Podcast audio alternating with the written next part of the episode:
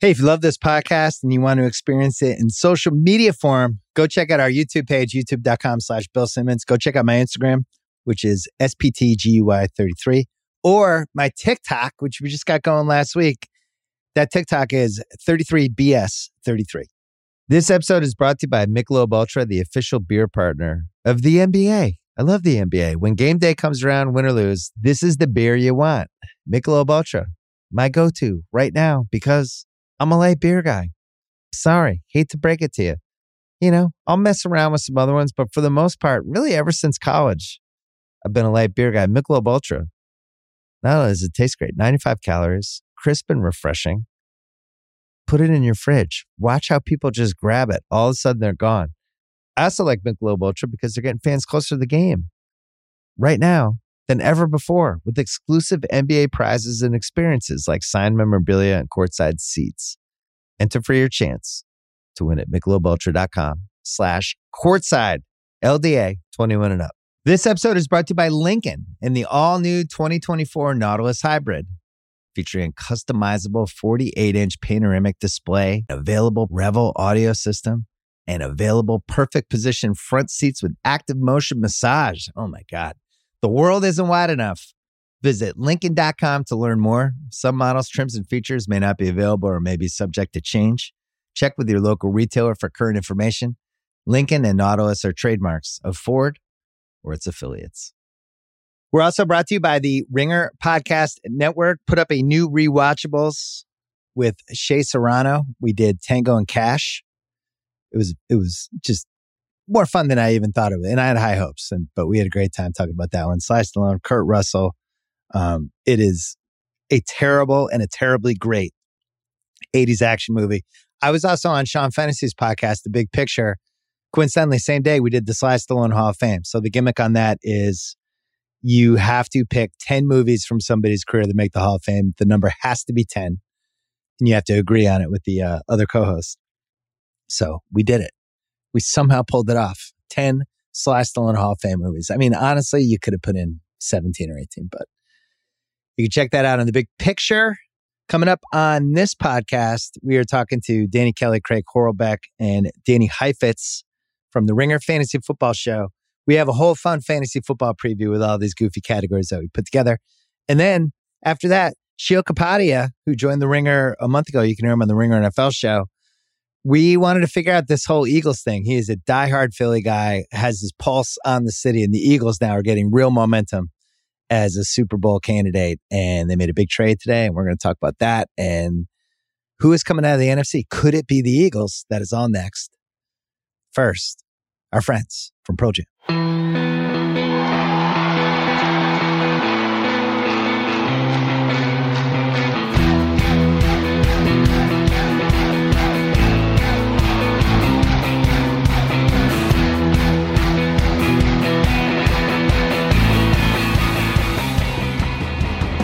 Right, our guys from the Ringer Fantasy Football Show are here. Danny Heifetz, Danny Kelly, Craig Horlbeck, my rewatchables producer. We spent a lot of time together over the years.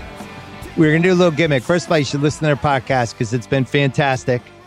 Even uh, even if Craig is has a hottest take about fantasy football that we're running on the hottest take podcast this week, that completely undermines your podcast. I don't know if I don't know if you told them about spoil that. it. Don't spoil Yeah, it. I don't want to spoil it. I don't want to spoil it, but there's some Hell. undermining going on. Um, we are gonna do a we're gonna do a draft. We have separated. We're gonna draft players separated into a bunch of categories. First of all, are you guys excited for this? Before I read the categories, they, like, did you? How much time? How much prep? Danny, I feel like you spent like five hours prepping this. Heifetz. I I actually uh couldn't sleep last night and I figured it all out at three in the morning, which is like when all good ideas happen. Uh, Danny Kelly, Yo. you first of all, you you love these categories. I can't wait to see if a Seahawk even gets drafted at any point during this entire exercise. I think it's unlikely, but we'll find out. Well, I think there's one there. What a Seahawk has to get drafted. One Okay. category. Okay, we'll see. Craig Horlbeck, you still don't know who your Steelers quarterback is. Um, Uh, Tomlin's just refusing to announce it. It's now Tuesday afternoon, so I don't know how that does with the Pittsburgh fantasy guys. Uh, it doesn't matter. It, it doesn't matter if it's Mitch or it's Kenny. It's going to be the same thing. it when you're saying it doesn't matter about your two quarterback choices, it's probably a window into the soul of your uh, upcoming NFL season. Is my guess. All right, At least the Patriots do that with their coordinators. I'm already done. I'm done. We're we're not talking Patriots. We might not have a Patriot drafted in our draft today. Here are categories in order. My one true love. That's the first category. So that one is the one I'm just irrationally in love with for their 2022 fantasy season. My crazy pills guy. Craig, you want to explain the crazy pills guy? Yeah, it, it could go either way. It's either I feel like I'm taking crazy pills. Why aren't people more in on this guy? Or it's the opposite. Like I do not get the hype at all. Am I taking crazy pills? Okay. So it could go either way. I like that. I like there's a lot of flexibility in that one. Mhm. Next one is my shameless Homer pick guy, which I can't wait. We That all was what I was so alluding to. Heifetz is a Giants fan, Craig Steelers, Danny Kelly Seahawks. I'm obviously a disgruntled Patriot fan. So we have that. We have the my my I wouldn't take him even if he was free guy. I can't wait to see how high the actual price would be for that guy, and we're still saying we wouldn't take him for free. Like, did I consider Christian McCaffrey for that category? I did, but we'll talk about him Get later. here. Um, the somebody's got to get points on that team guy. The sorry, that's way too rich for my blood guy. That is the guy, and we see this with running backs, especially if you're in an auction. All of a sudden, it's like $39 for Damien Harris, like in one of the drafts I was in last year. And like, Jesus, I didn't, I didn't realize this was going to happen. It's like being at a, a parent auction with a bunch of drunk parents. The I know there's a 99% chance he's getting hurt again, but God damn it, I can't resist him guy. I love those guys. the I just want everyone on that offense. I don't care guy. I'll be interested. We might all have the same guy. I think it's okay if we all have the same guy for some of these. The my year too early fuck it guy for Craig. It's going to be uh, George Pickens. I'm just penciling him in already. Three more. The we've all had him missionary position guy. The guy that everyone's just tired of. it's just a missionary position pick. You're not even like not even brushing your teeth beforehand. You're just doing it. The my vote for the preseason hype guy. uh, I can't wait for the preseason hype guy round. And then last but not least, my I'd never root for an injury, but he is one injury away guy. which we is, get rid there's of- karma. But I'm kind of rooting for an injury. Yeah. Did we get rid of the I hate myself for doing this guy? I was excited for that one. no, we have that. It's on there. Okay. All right. Um, all right, so we'll go. We'll go. Let's go in. Uh, Heifetz, Horlbeck, Kelly, Simmons will be the order. So Heifetz, you have the first pick in round one, which is my one true love. I, should we do it where if it's the guy's picked, he's just off the board, or can two people have the same pick? Well, our the, our entire podcast is hive mind, so we're probably going to have a lot of the same guys. Me, Danny, and Danny. All right, so we'll do It'll that. Yeah. certainly be overlap. Heifetz, who's your one true love? It's Justin Jefferson, receiver for the Vikings. Mm. I think Justin Jefferson could be the first receiver to have 2,000 yards in a season. I mean, he's already has the most receiving yards through two seasons in NFL history. I mean, he said it himself on the Ringer NFL show this year. Like, if Justin Jefferson has had the most receiving yards through two seasons in NFL history on a mm-hmm. run first team, what happens when he's on a pass first team and he's playing the Cooper Kupp role? I like it. I mean, you know, you guys know how I feel about the Vikings. I, I I have no problem if you want to take Justin Jefferson as the first pick in your draft, just straight up. I So- like that too. I wrote this down and then deleted it. So if we're doing round by round draft, if you're a booger eater or you're under 14 years old, and God. Jonathan Taylor will go first, and then most people in the booger reader draft, it's McCaffrey second, and then it's Jefferson or Chase, Or Kupp. one of those two, and Kupp. Like, ba- I'm with I'm with Craig. I I think Jefferson's second on my board. Where do you have him, Danny Kelly? Uh, I have him at four. I've got McCaffrey, Taylor, Kupp, Jefferson. What do you have, Heifetz? So the Ringer Fantasy Football rankings, we have Justin Jefferson third overall. So we've got Christian McCaffrey first, which I guess you think we're double booger eaters for ranking him by round, and then also It's just McCaffrey first. Honestly, But embarrassing. McCaffrey, Taylor, but I, I- we have Jefferson over Kupp, and I think we have that unanimously because it's just. I, honestly, he's going to play a Cooper Kupp role, but honestly, Justin Jefferson's better than Cooper Kupp. It's one A, one B. There's no problem if you want Cooper Kupp. I just gun to my head. I think Justin Jefferson's the number one receiver this year. We also have Kupp coming off one of the greatest receiver years of all time, which usually is not going to happen two years in a row. Craig, who do you have? My one true love is Michael Pittman, the receiver on the Colts. Wow. he's just he's just boring. There's nothing interesting about the Colts. Matt Ryan's boring. Even Jonathan Taylor's like kind of a boring first round pick. But no one is really considering what losing Carson Wentz is going to do for the receivers on the Colts, which there aren't many. There's Michael Pittman, and then there's Parris Campbell, Keke Coutee, a rookie Alec Pierce. Their tight end is Mo Alie-Cox. You know, Carson Wentz is like one of the least accurate quarterbacks in the league. Matt Ryan, one of the most accurate quarterbacks in the league. And they didn't throw the ball last year because they literally couldn't because Carson Wentz was so terrible at the end of the season. That's why they were running the ball so much and giving it to Jonathan Taylor. So, I mean, Sh- Sharp Football has Colts as the third easiest schedule uh, in the league this year. I just think they're going to be throwing more. Pittman's like the clear number one guy. Matt Ryan is underrated. I think Pittman could be a first round wide receiver next year in the fan- in fantasy drafts. I had him in my keeper draft, and he was pretty good the last half of the season, even on the team he was on. But it just felt, even I test watching the Colts games, it just felt like he was open a lot. Yeah. To your Wentz points. He, he's probably excited to have a, an actual decent quarterback. And they use him a ton. Like I said, there's nobody else in the team. They treat him like he's like DeAndre Hopkins or Julio Jones with the amount of uh, targets he's getting. And I, no one's valuing the Matt Ryan thing enough just because no one cares about Matt Ryan anymore.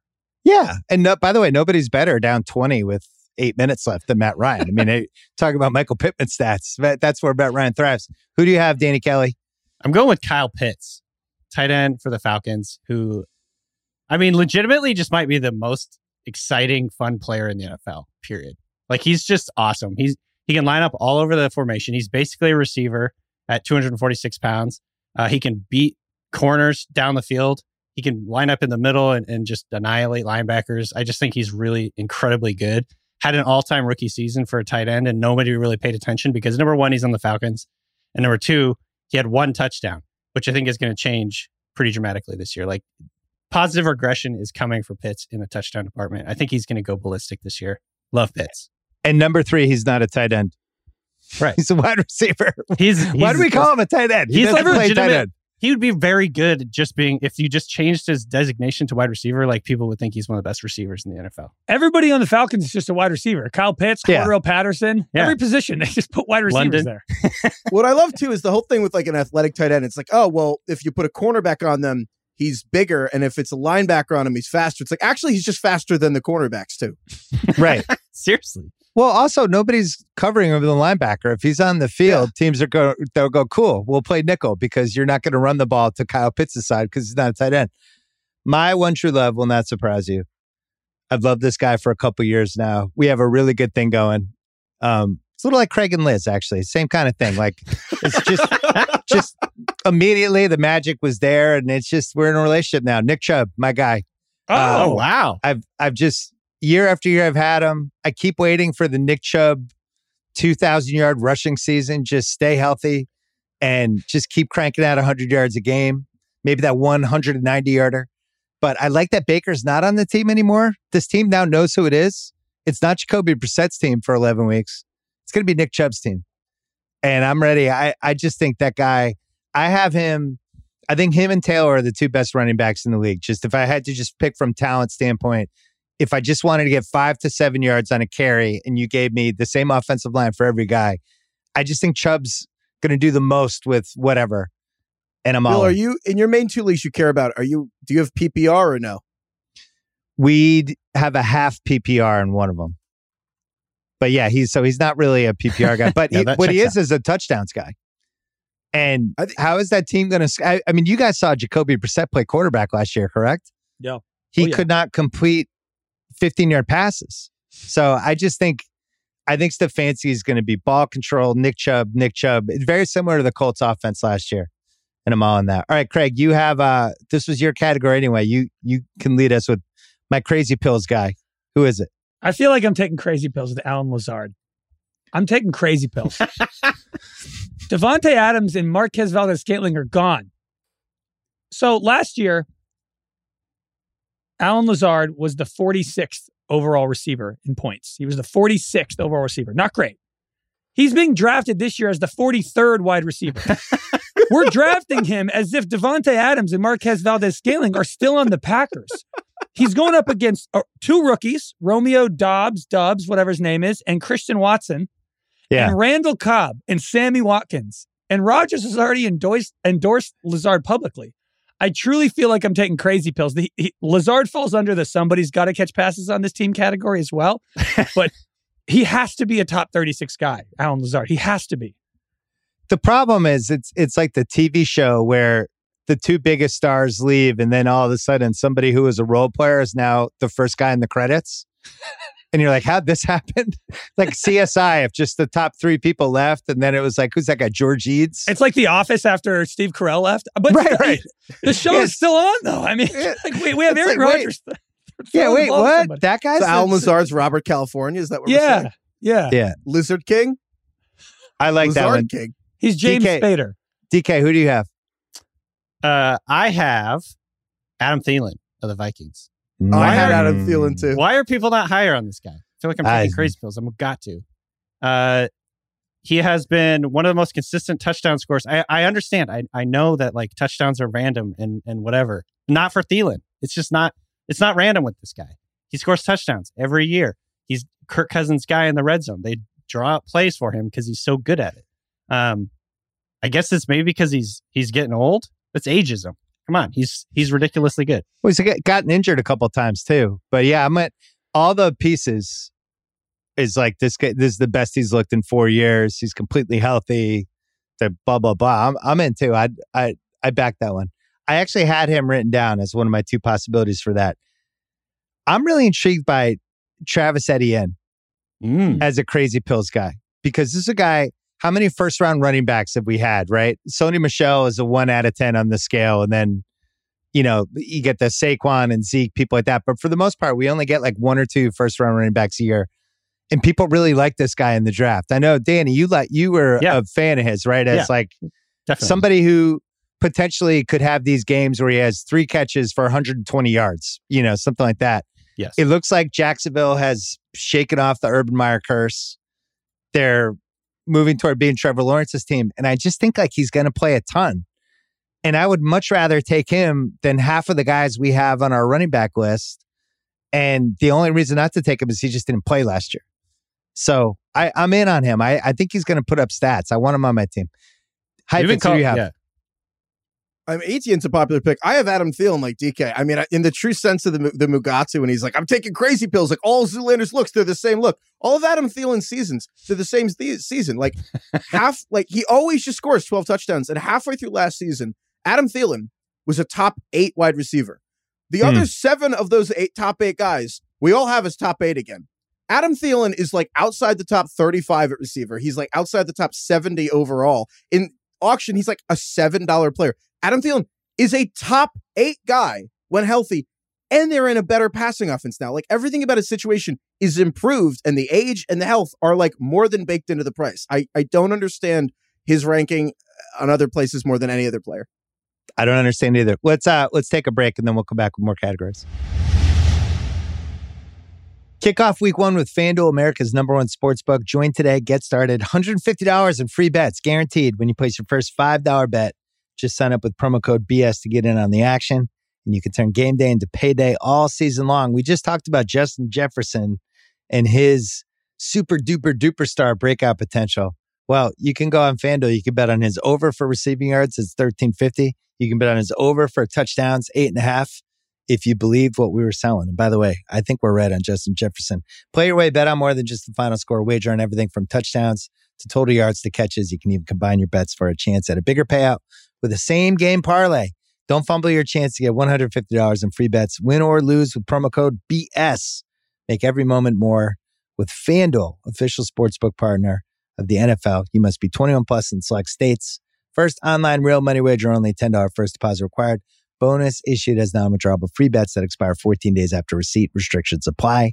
See terms at sportsbook.fanduel.com. Gambling problem? In Arizona, call 1-800-NEXT-STEP. Connecticut, 888-789-777. In Colorado, Iowa, Indiana, Illinois, New Jersey, Pennsylvania, Virginia, 1-800-GAMBLER.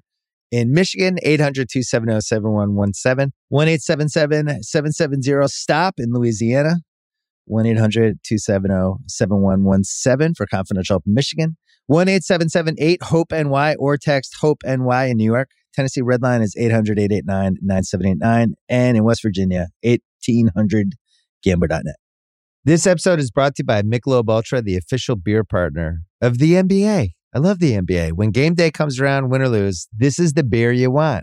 Michelob Ultra, my go-to right now because I'm a light beer guy. Sorry, hate to break it to you. You know, I'll mess around with some other ones, but for the most part, really ever since college, I've been a light beer guy. Michelob Ultra.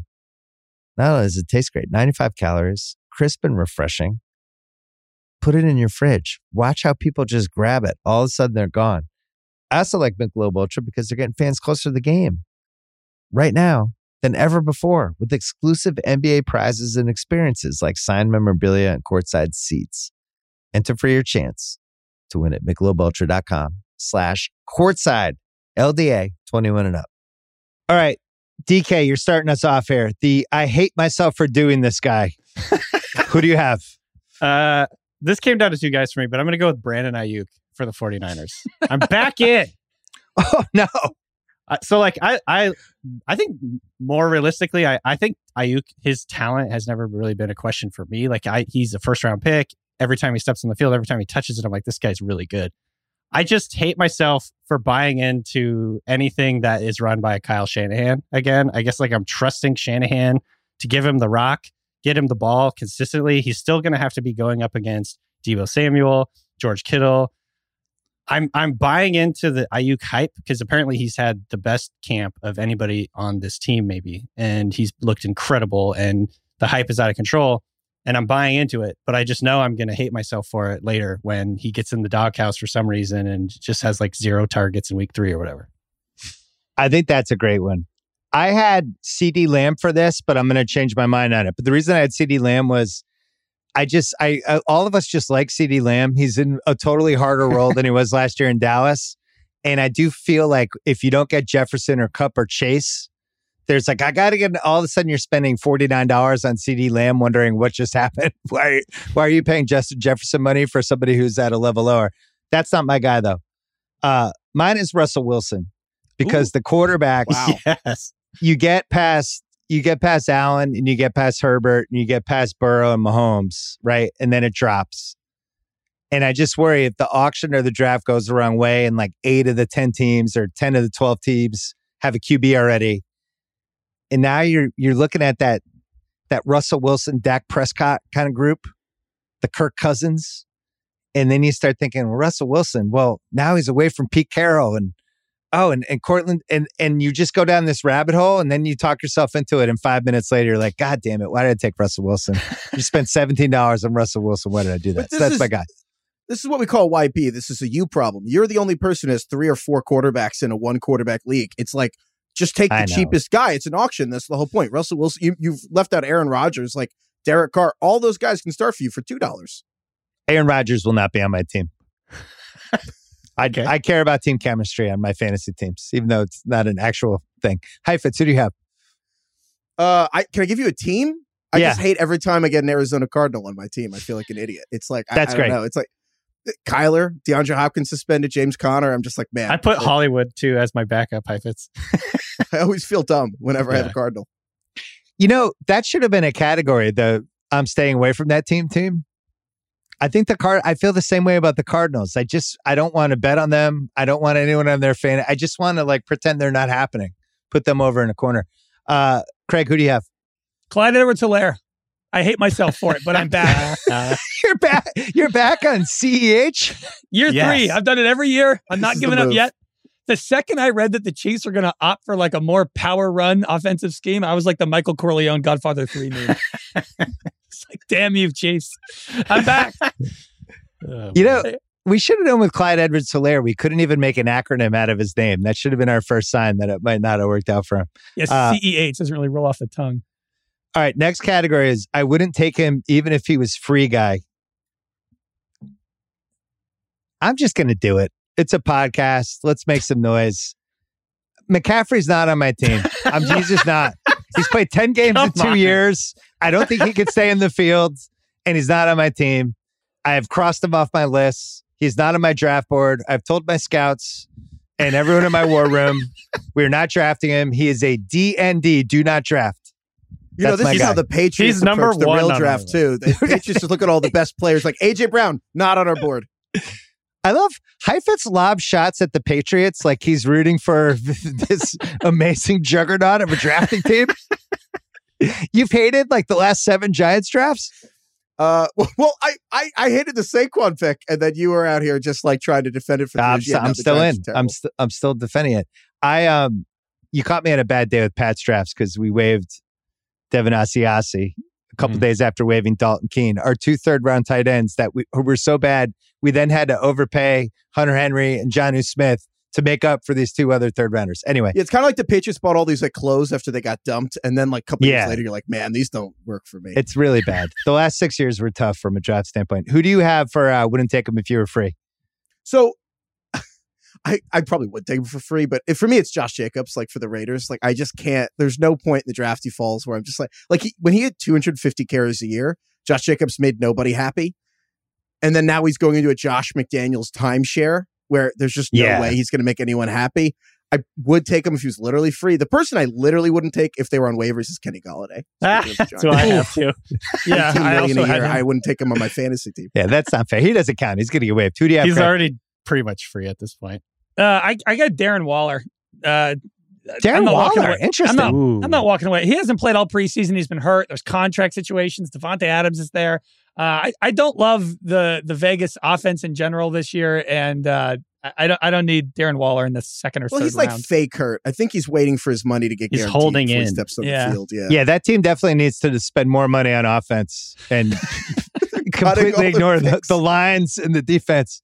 That was they waived Leatherwood today. I couldn't believe it. yeah, I mean, it's it, if you just stack up all the Jon Gruden draft picks and you're like, all every first rounder was a miss. It, it makes me feel better about the New England drafts. Who do you have, DK? Well, I had Golladay. He's trending towards being free anyway. That Uh, doesn't count. The other person I wrote down here is Mecole Hardman. I'm just not falling for it again. I'm not Yeah. Like Fair. I'm the opposite of the Corleone thing. I'm, I'm they're not sucking me back in with this Mecole Hardman thing. I refuse. That could have been a category, Craig. so the, the Michael Corleone. no, the you showed up at my door again, batting your eyelashes at me, and I'm not letting you in this time. That's Mecole Hardman. I somehow we've all had him. He's been in the league three years. I feel I like he's been on everybody's team. And they- they- I've never been seduced. Oh my God. Uh, none of us took Zeke Elliott, which I think is an absolute outrage. I had him written down too. Uh, all right. Heifetz, who's your somebody's got to get points on that team? Talk yourself into him, guy. Craig mentioned him earlier. I mean, Michael Pittman for the Colts. I mean, Michael Pittman literally has more receiving yards in his career than all the other Colts receivers on the roster. Also, Michael Pittman's played in the NFL for two seasons. And yet somehow that's true. Like they have nobody else. Who do you have, Craig? Christian Kirk on the Jags. Oh, no. Who else is catching passes on this team? There's Evan Engram as, at tight end. The other receivers are Marvin Jones and Zay Jones. Uh, he's he's the new Brandin Cooks. I'm going to peg it right now. He will be the new Brandin Cooks. He'll get a thousand yards every year with Trevor Lawrence, and nobody will care about him. DK? I'm gonna go with Wan'Dale Robinson, rookie receiver for the Giants. Okay. Here's the deal. I I I I'm nervous to get excited about a guy who's like 5'8, 190 power, 80 pounds or, or whatever. Like I got too excited about Rondale Moore last year. Yeah. I should learn from this. I should learn from my mistakes. I'm just not going to do it because the Giants don't have anyone else right now. They got Kenny Golladay, who we've talked about. They have Kadarius Toney, who is He plays once a week. the most chaotic player in the NFL, maybe. We just don't know if he's going to play any given week. Sterling Shepard coming off an Achilles. Collin Johnson, who was probably going to take over for Kenny Golladay, tore his Achilles. The the rookie tight end, Bellinger, who Craig uh, San Diego State alone, uh, Bellinger, he just got a concussion. I don't think he's going to even play in week one. Who's going to be catching passes for this team? They drafted him in the second round, ostensibly with a plan. So I'm going with Wan'Dale Robinson. I really I- like that one.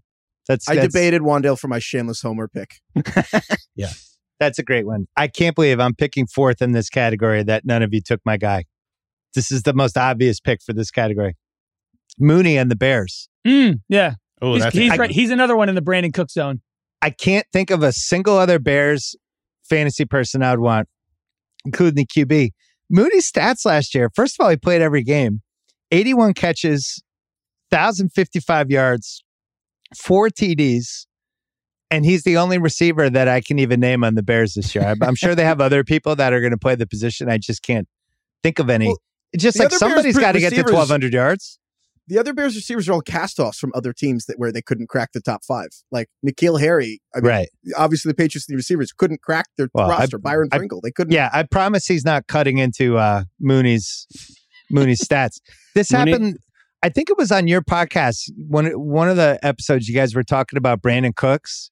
Mhm. How all the years in a row he's had a thousand yards, and I was just like, "What?" Brandin Cooks had a thousand. Like I just had no idea. Heifetz, like, do this. at give the vacuum. stat. So Brandin Cooks, so the three players in the NFL have had a thousand yards in six of the last seven seasons. So a thousand That's yards in a season, six of the last seven. It's it's Travis Kelce, Mike Evans, and Brandin Cooks. and he's done it on like four different teams. and he'll probably do it again this year. So I think Mooney is the. uh I think he's the I got, a, Brandon. I got a good stat for you for Mooney. Yeah. He had a 26% target rate last year, sixth among receivers, sixth. And that was with Allen Robinson on the offense with him. That's that's wild. Jeez. He's going to have like a good 40% target rate in this offense. Oh my god. That's a good one. Uh, next category, Craig, lead us off with the sorry, that's way too rich for my blood guy. Derrick Henry. Yeah. I'm good. Same. Same. I'm not paying Can full we? price. Can he just sweep the board? Because I think we. Uh, that's our number one, right? I'm not paying full Yes. price for a pickup truck with 200,000 miles on it and, a- and a broken wheel. wow. No, Tractor that's Cito. exactly it. I'm not doing it. I'd rather be wrong and he just is good every year than be than the, the one year I get him and he breaks down on me. I just that can't be me. Well, that Jones fracture is brutal.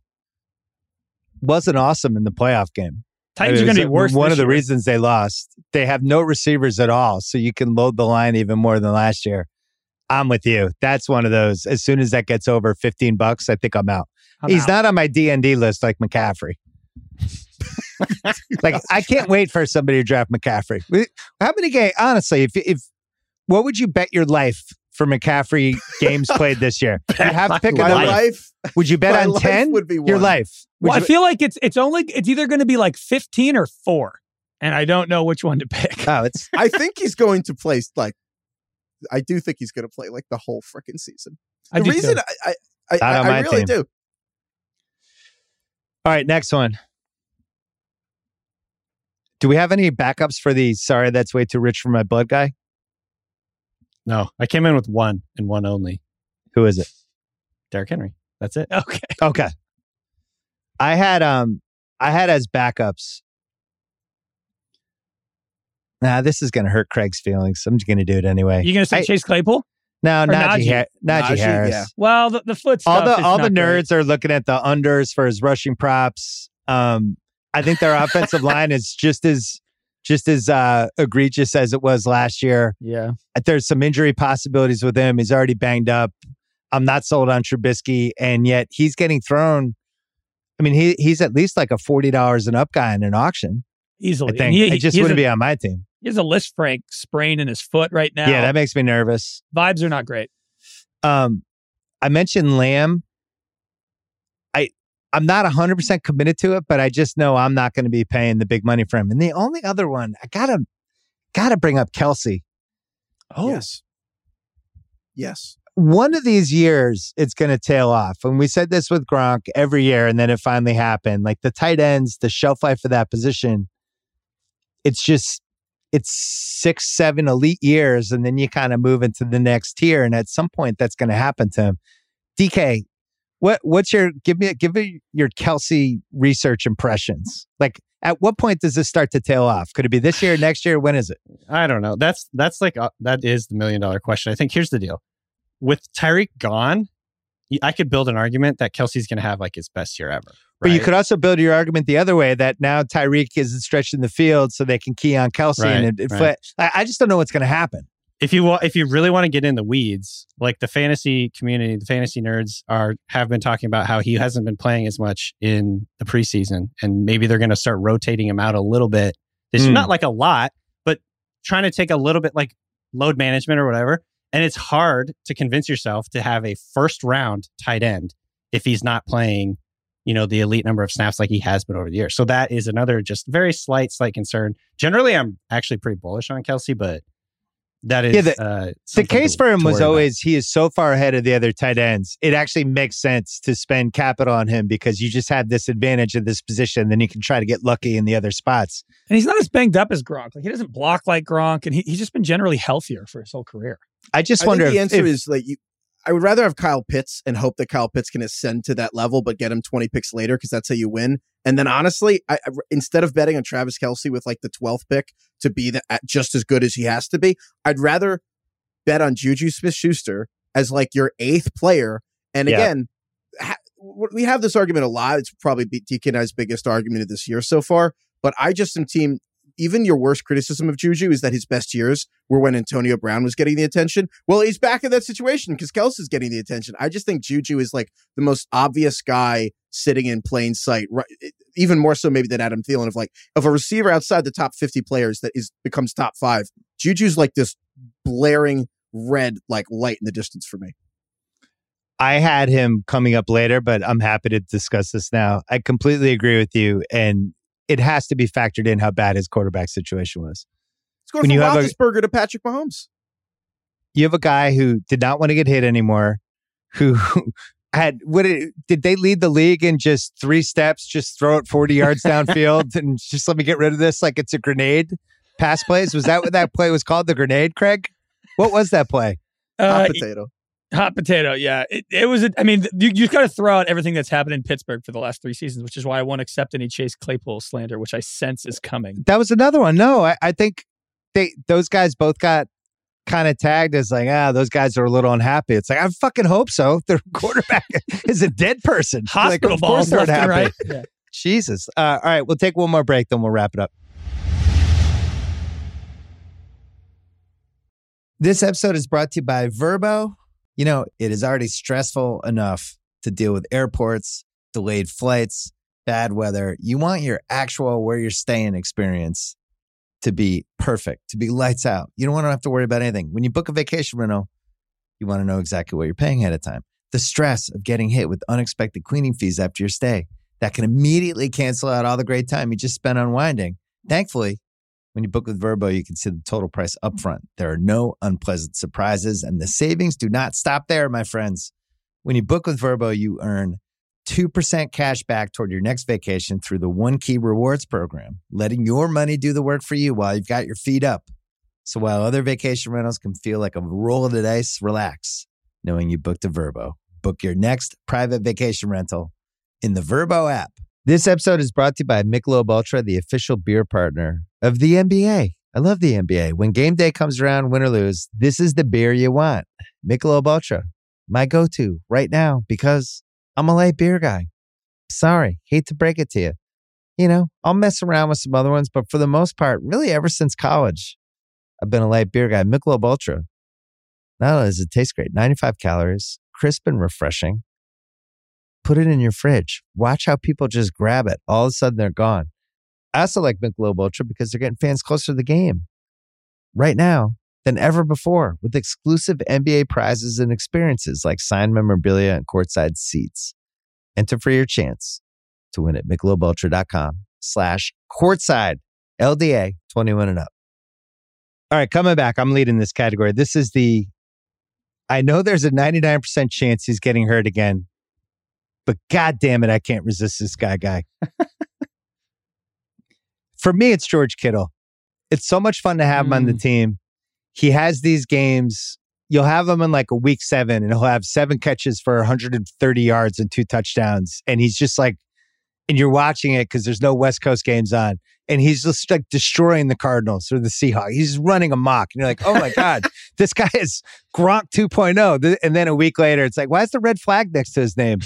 and you click on it, it's like, oh, he might have a herniated disc. What? And yet I would still take him again. It's so much fun when they, I, I just, I can't quit you, George Kittle. That's mine. Who do you have, Heifetz?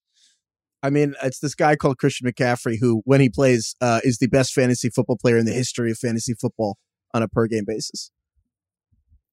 Great. But he's but he's on your D and D list, so Prepare. just filter him out in the draft. Just when, when that knife gets plunged into your heart this year, just like pull your chest bone back a little bit so I can get right in there? It'll kill you He's faster. stretching twice as much. He's doing twice as much pliability. He's work. doing It's like yoga he now. He's even on. TB12. He's doing the TB12. Oh, God damn it. By the end of this podcast, you're going to talk me into him. I know, I all of a believe sudden it. He's going to end up on my flexibility. team. Yes. Jesus. Marshall do have? Faulk literally told him stop focusing on the muscles that make you strong and look sexy and just like stretch more. And Christian McCaffrey's like, okay. Who do you have, Craig? Saquon. I'm so in on Saquon this year. Oh. This is no one really realizes it, but this is the best situation he's ever had in his career. He has a competent coach. He probably has the best offensive line he ever has. And this is the year after the year after the big injury. So he's finally healthy. Uh, I love Saquon this year. I think he's going to have the best year of his career. so our year after the year after guys are him and Burrow? Who, el- who Uh, else Dak is at 220? Prescott a Oh, year Dak. after Courtland Sutton a year after the ACL. Mm, And um, some buzz with him. Exactly like we're out on like Chris Godwin, Michael Gallup guys coming off the J.K. ACL. like Dobbins. J.K. Dobbins. Just because they're back doesn't mean like they're back. Yeah, I mean, look what Cooper Kupp did. Cooper Kupp's Exactly. last year was the year after the year after. DK, what do you got? I got two guys. Number one, mentioned before, Kadarius Toney of the Giants. If Kadarius Toney is playing, he could be a top ten receiver, Come on. legitimately. He's gonna ha- he's gonna average twelve targets a game if he's playing. He's like the Anthony Davis of NFL young receivers. I love him. if you're, he's like Russian roulette. Like I'm down. I'll spin the chamber. yeah. Seriously. You're Oh, like man. walking with the bandana. Let's go. Uh, who do you have? Uh, who was your other guy, DK? You, you said Rashaad. Penny of the Seahawks. Now who- that come on, he's going to be healthy, really? Isn't he? you I thought he was like in shape and fine. I mean, Your he his mouth looks life around. God's now. Bill. I would love He- that. Bill, when you were talking about Chubb earlier, Yeah, I almost I wanted to bring it up. I didn't make you feel too bad. The Seahawks and the Pats passed on Nick Chubb in that 2019 or 18 draft.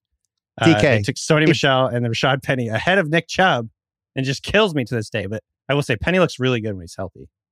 if you don't think my insane Pat's friend Hench and I have had over 130 text exchanges about Nick Chubb not going over Sony Michel when they're on the same team, and Yeah. they literally took the wrong guy from the same team who couldn't catch passes or wasn't. I, I I'll never understand it. Yeah. This is I can't wait for this category. This is the I just want everyone on that offense. I don't care guy. Heifetz, who is it for you? Well, first we have to settle the team. It's the Bills for me. Like if people are like, "Oh, Isaiah McKenzie won the slot job for the Bills," I'm like, "Cool, I'm in. I'll take it. Don't care." James Cook, running back, sure. So I had McKenzie too. I'll just jump Yeah. ahead. Who'd you have, Craig? I like the Saints. I'm kind of irrational with this, but I just think Jameis Winston was throwing a Marquez Callaway, Tre'Quan Smith, and Deonte Harris last year, and he was like pretty good before he got hurt. Jameis. He's got three new receivers that are all really good. I, I really want Chris Olave, and I'm down to get Michael Thomas too. Uh, I just think there's a lot of meat on the bone with the Saints for fantasy. I like it. Who do you got, DK? Uh, I was going with the Chargers, and I put I picked Josh Palmer of the Chargers, who is also, by the way, Good one. the don't root for injuries guy. Because if either Keenan Allen or Mike Williams gets hurt, I, th- I think that Josh Palmer could have a massive role. Um, and he's I think he's going to be a good player. Right now, he's just kind of a little bit buried, but this is an offense that ran a ton of plays last year, scored a ton of points. You, you're tethered to uh, Justin Herbert, who might be legitimately one of, the, if not the best quarterback, like a top five quarterback now going forward. Um, yeah, I just want every piece of this offense. I had Isaiah McKenzie as mine, but um, I'll go Skyy Moore just so we can get him on the board Mm. Yes, because I like I, that. I'm as you know I'm all in on the Chiefs and Mahomes will get to five thousand yards and those yards will be distributed around in a really beautiful way, and I just want Chiefs. Um, ruling is KJ Osborn a I just want everyone on that offense I don't care guy. Yeah. I feel like he kind of is right. Yeah, for sure, for sure. Yeah, okay. I like that offense. I think that has a chance to be a top five points offense. All right, Craig, who's your my year too early fuck it guy? Is it George Pickens? Absolutely, it is. Same here. the dude looks like AJ Green out there. He's like already is maybe the best wide receiver on the Steelers. Um, I, I don't care who's throwing passes to him. Once again, Trubisky or Pickett. Pickens already has like the swagger of a top 10 receiver in the league. Looks incredible in preseason. He's like big, long. He can block. I love everything about him. The funny thing about football, and I've been loving football a lot longer than you guys because I'm older than you guys. With receivers, you know in like two seconds. Yeah. Yes. And there's just certain guys. Like I remember when Moss came on the Vikings his first year.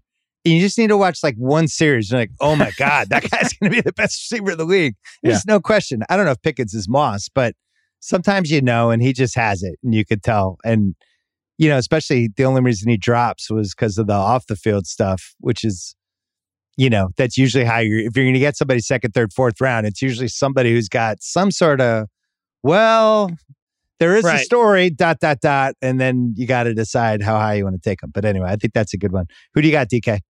Well, I had uh, I had Pickens, but I'm going to go with a different guy for the for the sake of this game. Rhamondre Stevenson, the Patriots. Oh, I think- Oh, I think he's really, really good. Like I think he has potential to be really, really good, but he's just gonna Damien Harris is just gonna get in his way, and it's gonna be really frustrating.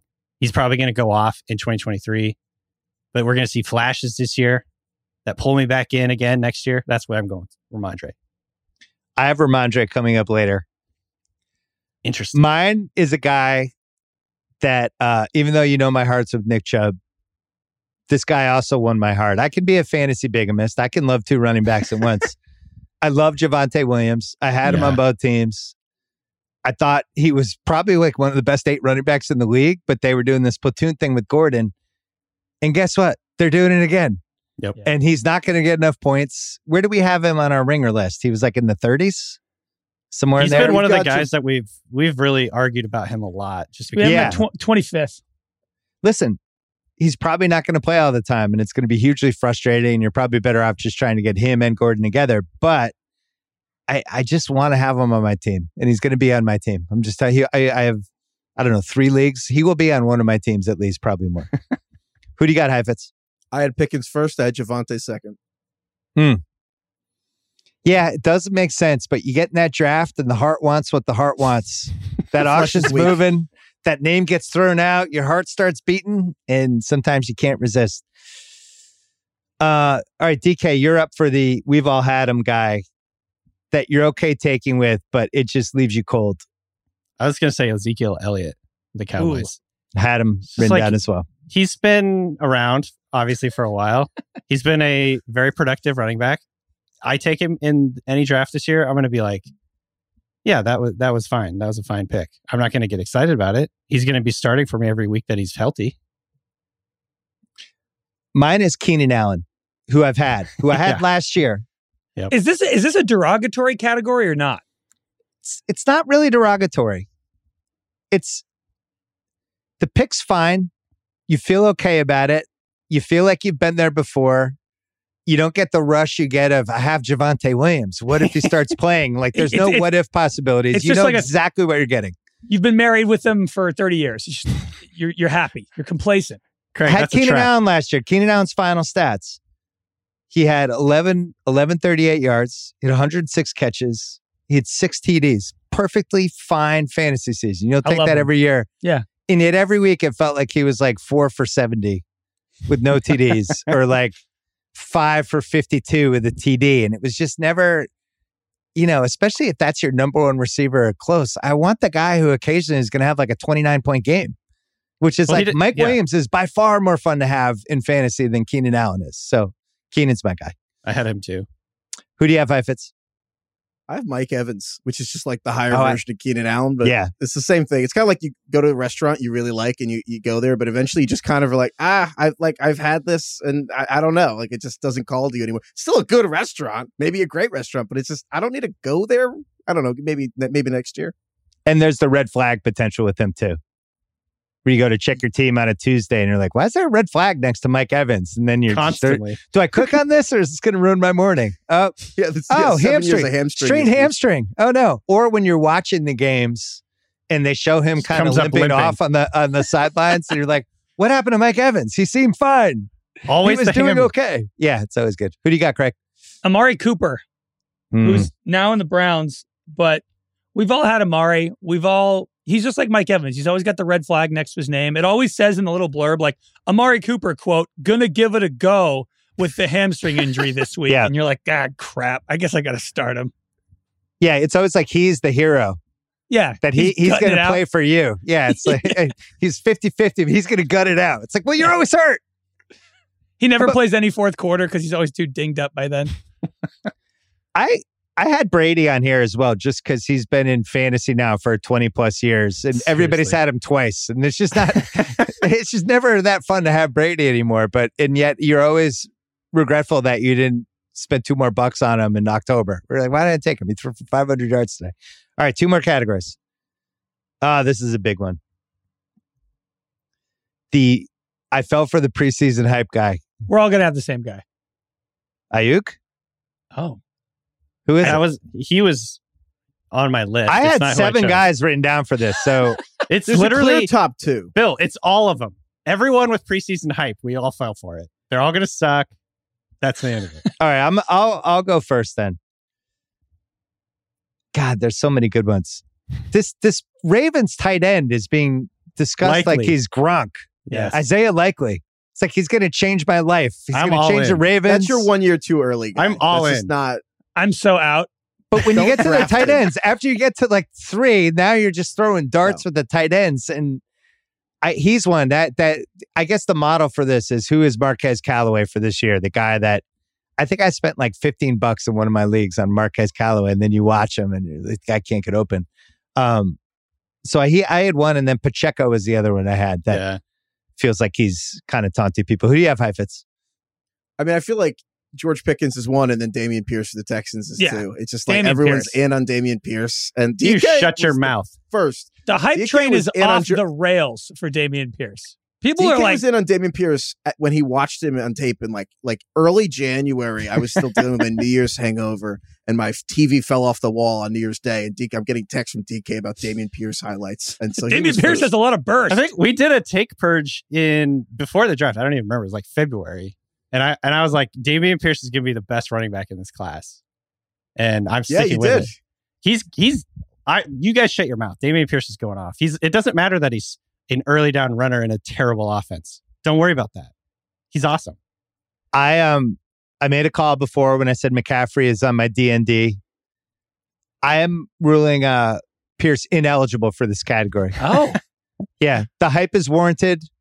It's unfair to compare to Marquez Callaway. He's fucking awesome. Take take Pierce. Don't be scared. Just go. that guy's amazing. he will I run through your face. I think Houston might not be as absolutely horrendous as people seem to think. I, I- to me, it's like there's a little. I feel the same way about them and the Seahawks, where there's a little more there than just people going throw them off. They're going to be an, an absolute abomination. They're going to be able to run the ball. Mills, the one thing we know he could do is just take three steps back and throw it 40 yards downfield. Occasionally, someone will make a play. I, I, I don't know. I don't. I don't think like to me the Bears are going to be a shit show and I don't see it with the Texans because one of the reasons I think Pierce is going to be really good. So I'm I'm making him ineligible. Craig, who do you have? Nice. Isaiah Pacheco. I ain't falling Yeah. for it.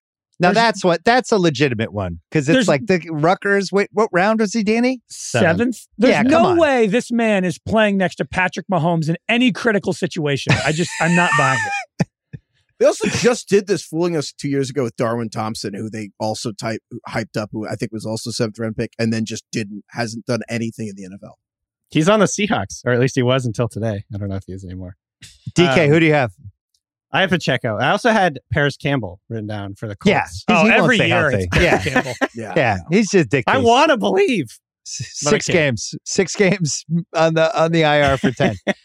I would like to include as a last minute addition any wide receiver not named DJ Moore and named Moore, because there's a lot of Rondale Moore and a lot of Elijah Moore hype. I had Elijah Moore on one of my teams, but um, there's Rondale Moore. Last year, all they did was throw bubble screens and short Ugh. passes to him, and they never Yeah. threw anything remotely resembling a route, um, which was hugely frustrating because I had him on one of my teams, but Mhm. the both Moores are getting a ton of stuff right now, and I, I'm just I'm putting my guard up. All right, last category. The I'd never root for an injury, but he is an injury away.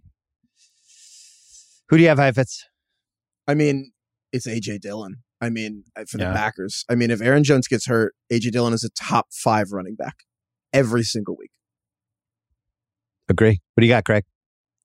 I mean, if somebody just like loosens the legs on one of the chairs Ezekiel Elliott's sitting on, Tony Pollard uh, could really be something. I think everyone's kind of hoping that he gets the opportunity this year, but nobody wants to say it. But here's Yeah. the thing with the Tony Pollard. He's never done this. And Well, this is the thing. Zeke He's missed never gotten one 20 game la- touches in the NFL or college. Zeke missed one game last year, and Pollard was the number one running back in fantasy that week. I feel He looked incredible. yeah, I feel like I feel like I could spot toupees and dentures and good running backs, and Pollard is good. Yes. Like Pollard comes in and you just immediately assume they're going to either run for seven yards or he's going to Yes. catch a screen pass for 11 yards. And if you bet on Dallas in a game and then they put Zeke back in, you're bummed out. Now, the case would be Zeke was hurt last year, but I don't, he's had a lot of hits, man. Date back Yeah. to college. At some point, it, it becomes Craig's car analogy. Uh, who do you have, DK? Uh, I literally had AJ Dillon and Tony Pollard. I'll throw out, throw out Rhamondre though. I think if Damien Harris got hurt or got traded, oh man, I would love to see what Rhamondre could do with like a full workload there because I just think he's he's such a intriguing combination of power. there we go. Those are my three guys Javonte. Rhamondre, and Pollard. yeah. um, like the way he can tiptoe through the line and kind of like juke and he's so light footed, but he's also big and powerful and elusive after the catch. Like he's he can uh, in theory he's potentially be a bigger part of the passing game this year. I don't know. I'm just really excited about Rhamondre. But I again, actually think, think Harris is in the way, but yeah. Yeah, I, th- I I think both Pat's running backs are really good. Yeah. and the line's okay. We'll see if they can unleash them with this weird new offense they're putting in. But I, Rhamondre has a chance. One of those guys I think could put up big stats, and I just don't feel like Belichick will ever allow it. But I would say Rhamondre probably has the higher upside. Um, and Javonte would be the other one, obviously. Yeah. Yeah. Where if you have Javonte in your team and it's like, oh, high ankle sprain for Melvin Gordon, like you're running around your office Yeah, with, that, your, with your arms up. Denver signing Melvin Gordon was like the the fantasy buzzkill of the summer. Yeah. Uh, special bonus category. What one dollar quarterback are you the most excited about? A true one dollar quarterback, Kirk Cousins, because I, I like all the other ones. Realistically, Aaron Rodgers, Dak, Russ, are they're go, bit, getting bid up. Trey Lance getting bit up. You can get Kirk Cousins for a dollar, and I just am so confident Kirk Cousins is going to be a top ten quarterback minimum. He's kind of always a top ten guy, and they're going to Yeah. pass more. Like there's a like I mean you've talked about on this pod, Bill. Like Kirk is a a shadow shadow MVP candidate, a shadow five thousand yard guy. Like Kirk is the obvious one to be. I actually think he's not going to be a one dollar guy this year. Yeah. I think there's going to be like a little bit of a Kirk Cousins market, and people will be making fun of it as it's happening, while secretly getting mad that the price is going up. Like two or three. Probably fair. Yeah, they too many good receivers, but I was thinking my guy was uh Hurts as a one dollar guy. Oh, I Hurts is think he's going to be go more. He's going to be Hurts more is- too. What league are you in? when Russell Wilson's going for 17 and Jalen Hurts is going to go for a dollar. I, I'm just throwing out numbers. I, I didn't do a lot of research for the auction prices. Well, what do you have? Where what is Hurts's? You think he's more than that? Yeah, I he's- guess. Yeah. yeah, I guess will probably you gonna guys have go- him tier two. he'll go in the top ten of quarterbacks. I think. Mhm. So maybe Trey. Yeah, maybe, Lance. is Trey Lance a one dollar guy? but even he's getting too much buzz now. All the running guys go for too much. you know now. how this works. Eight quarterbacks go for a price, and then everybody else is a dollar because nobody else wants to spend on running backs. So Lance Or gets maybe. Lance. Maybe people might interpret the Jimmy Garoppolo returning to San Francisco news weirdly, but I think that there's going to be two people in every league who want Trey Lance and will bid him up just because it's kind of like you can get that second quarterback very easily in case Trey Lance sucks, but you need to kind of have Lance on your team and just in case Kyle Shanahan's figured this out and you're getting a fantasy explosion like Mahomes in 2018 or Lamar in 2019 or RG3 as a rookie. Like if Shanahan's figured something like that out out the gate, you just need to have Trey Lance on your team. I'm surprised you guys had Hurts this high. I mean, Jalen Hurts, like the first year, like the first 16 games of fantasy he played, he literally had never had less than 20. Yeah, I didn't realize it. it- I gotta say, I didn't realize he had 760. The rushing floor yards. is that's just that's cheap. pretty. Yeah. That's pretty great. It's a cheat so code. maybe maybe Trevor Lawrence versus Tua as a one dollar guy would be a fun argument. I was going to I- say Trevor. I, Yeah. I, not to step on Craig's answer, but Jameis Winston. Yeah, baby. He's. Tua, how lo- how Tua long is- would the is- draft go for you guys to draft Tua? Low. Uh, They'd probably I, I have would to. leave him on waivers. They'd I'm probably not have to believer. pay me more auction money to take Tua. To be honest, He's I- the he's the wouldn't touch him if he was free guy. Like Yeah. Trevor Lawrence, I'm like, yeah, because Trevor Lawrence, I think there's a world this year where he has the Herbert like ascension. it won't be quite as dramatic, but I think Trevor Lawrence is going to be excellent. Tua, I'm just like, I mean, week to week consistency, I, I I need to see it to believe it. Wait, so our ringer draft guide has Joe Burrow behind Jalen Hurts?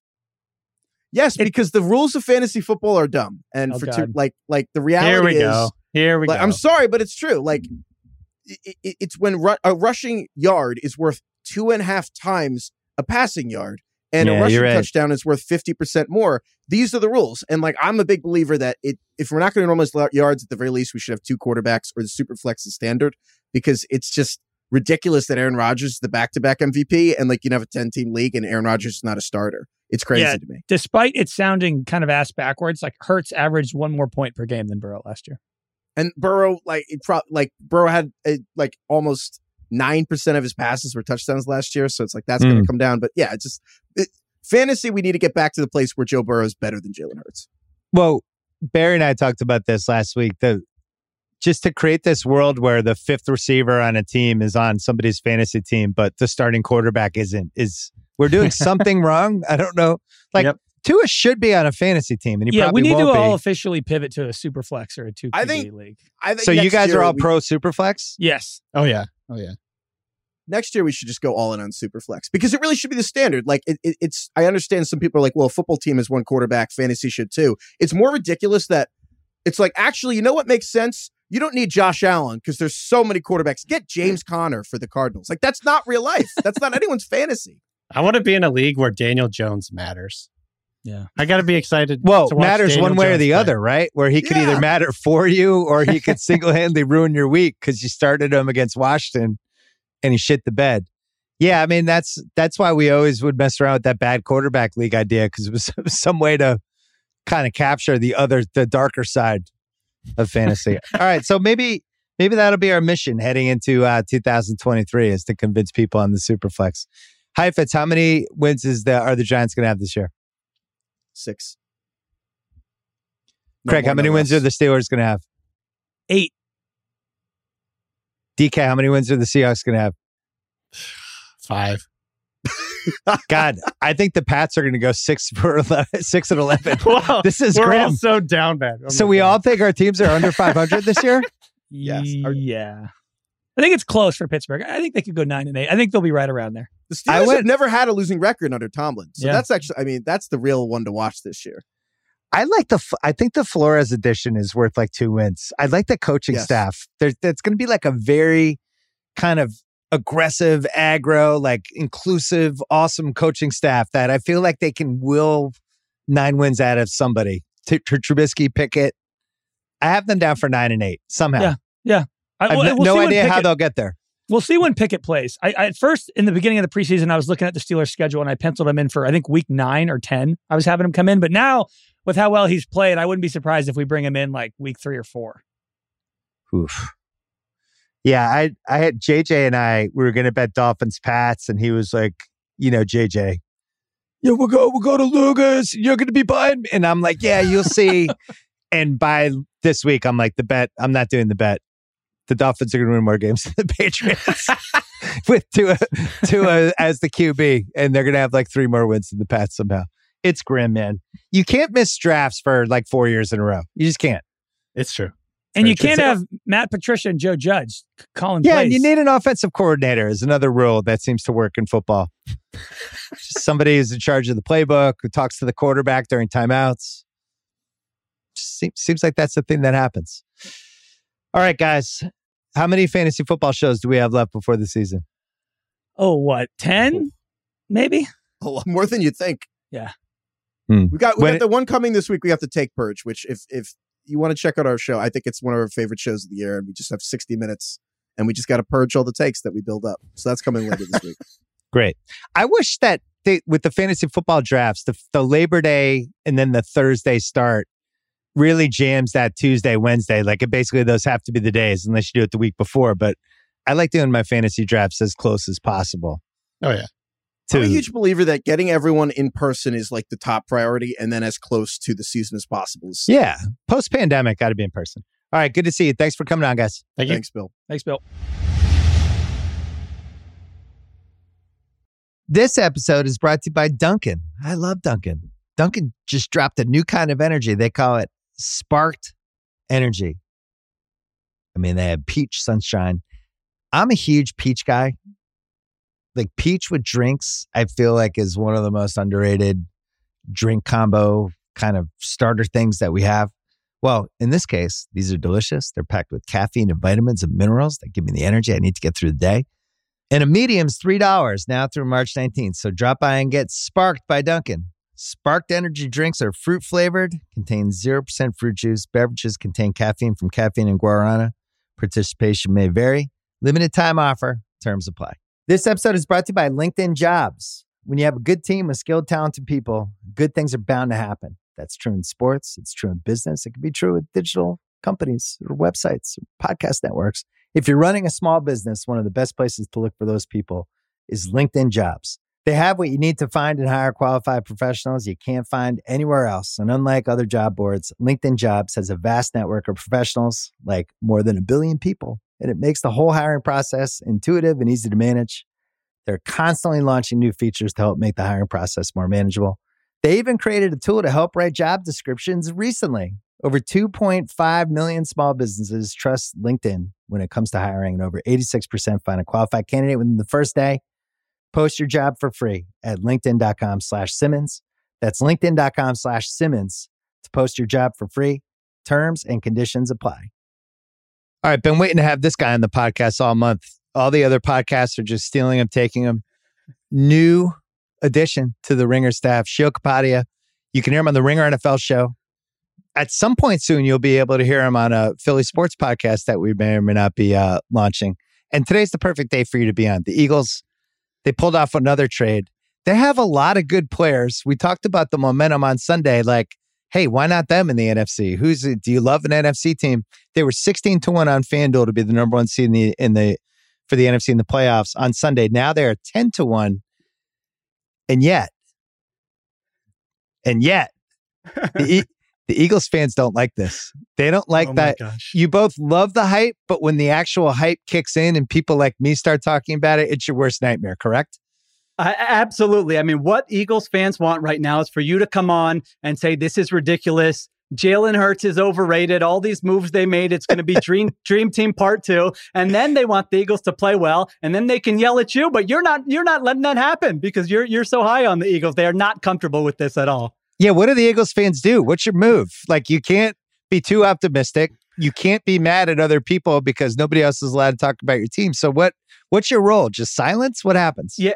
Yeah, I think they'll be ca- cautiously optimistic amongst each other, where they're saying, you know what, there are things going in our favor where we absolutely could be the sleeper. But then they'll let like the first three, four weeks of the season play out. If things are going well, then like plan the parade, go off. If they don't, then they weren't too obnoxious in, you know, early September where it can come back to bite them. So yeah, it's like half excitement, which is absolutely warranted for reasons you've laid out, and then half anxiety for like, all right, let's come up with 10 ways how this is going to go absolutely wrong. And, and uh, we're going to be complaining about this team come October.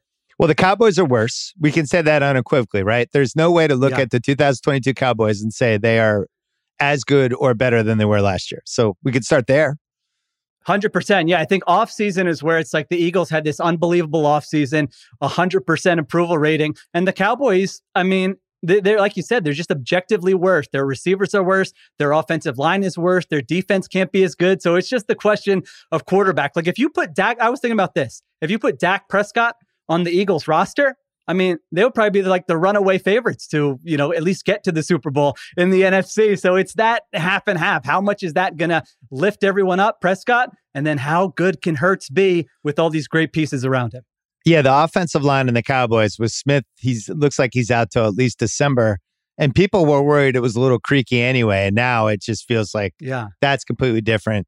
They're asking CeeDee Lamb to go from what was really a nice spot, right? Where he can be in the slot, he can bounce around. Now he's just the number one guy with the defense keen toward him every time. We have no idea what to expect from Elliott. And, you know, I, I- what were the Eagles? At one point, they were what? You guys were talking about it on uh, one of the shows. They were at least plus 200 to win the division at one point, right? And now Yeah, it feels now it's like it's down, moving right? toward even. Yeah. Yes. Uh, But yeah, I said this on Sunday. I don't. I just. I don't see if you look at this objectively. We know the NFL is a reset button every year. the league just starts over. Throw out what we learned last year. It doesn't matter. All the rosters are different. Just objectively, I don't know how you would not say that they don't have more talent than Dallas. Yeah, 100%. And they have other things working in their favor. And it's they have the second easiest schedule in the NFL right now. I mean, that is a huge factor. If you can get that one seed and get the buy there, that's going to be a big factor. They have a top five roster in the NFL. You didn't even mention Mike McCarthy. I mean, he should probably be. We've all forgotten about you know what a disaster he's been at times. Yeah. We should probably be mentioning him on the short list of why the Cowboys might come back. They've got the Sean Payton thing just like hanging over. Couldn't you see Sean Payton just going on TV and like week eight and being like, you know, if mm. I hmm. were Dallas, I'd probably be doing this instead.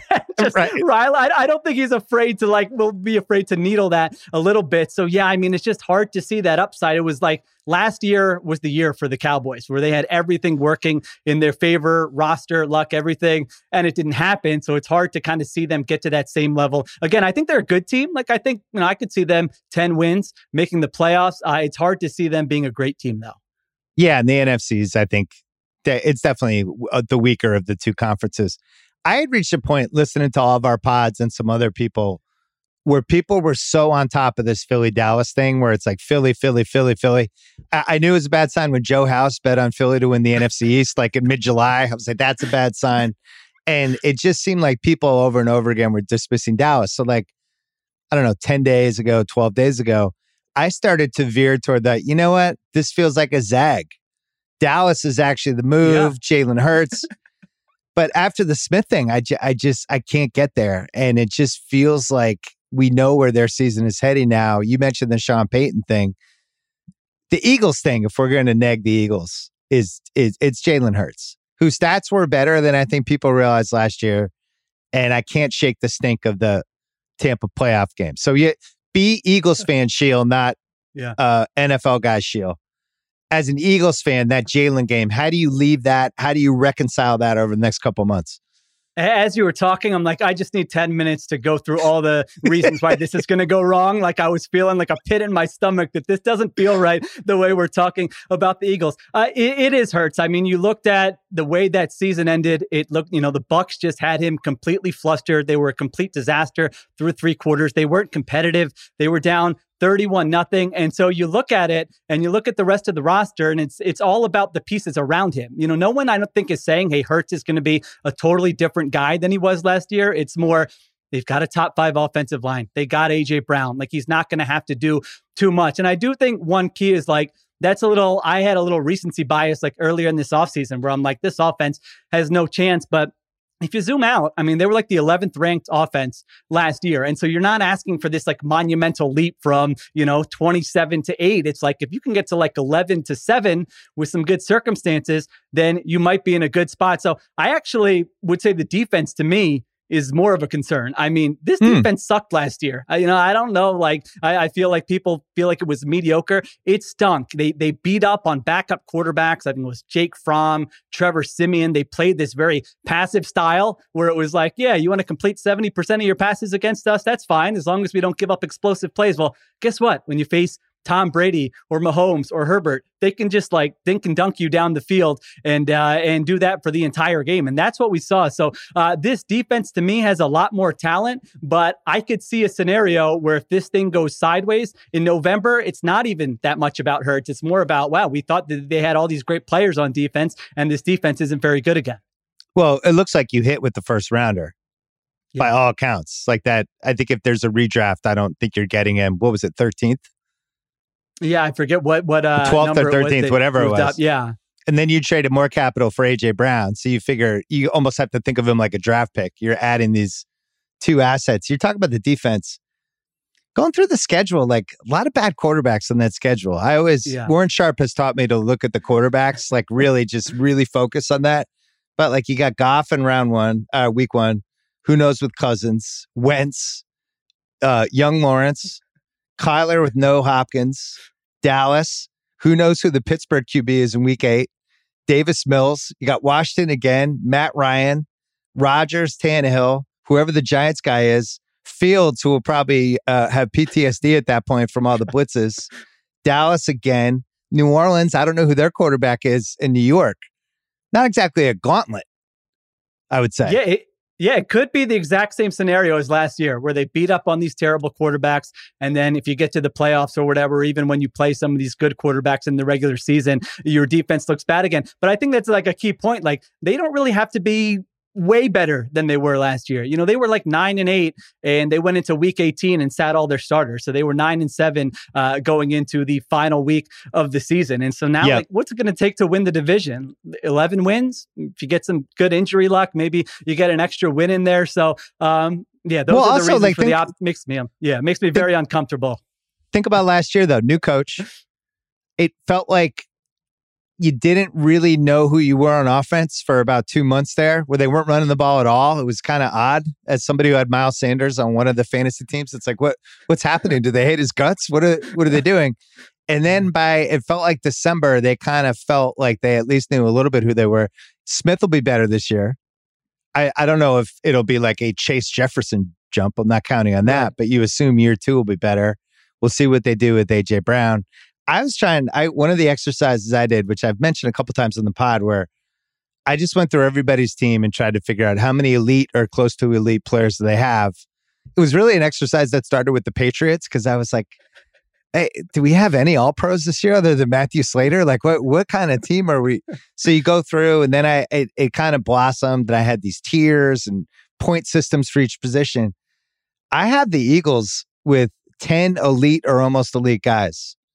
AJ Brown, Goedert, Kelce, Mailata, Johnson, Hargrave, Reddick, Gardner Johnson, you just traded for, Slay, Elliott. And that's not counting the first round pick Davis. It's not counting um yeah. Hurts. Can he be above average? If we're just saying the average quarterback, can he be in the 13 to 15 range? Yeah. That would be cool. Um, it's not counting uh Bradberry, right, yeah. from the Giants.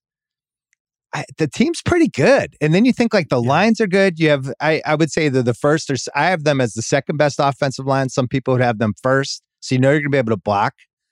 And you look at the NFC, it's like, is there a team that has more one through 24 best player talent than them? And I don't know if there is.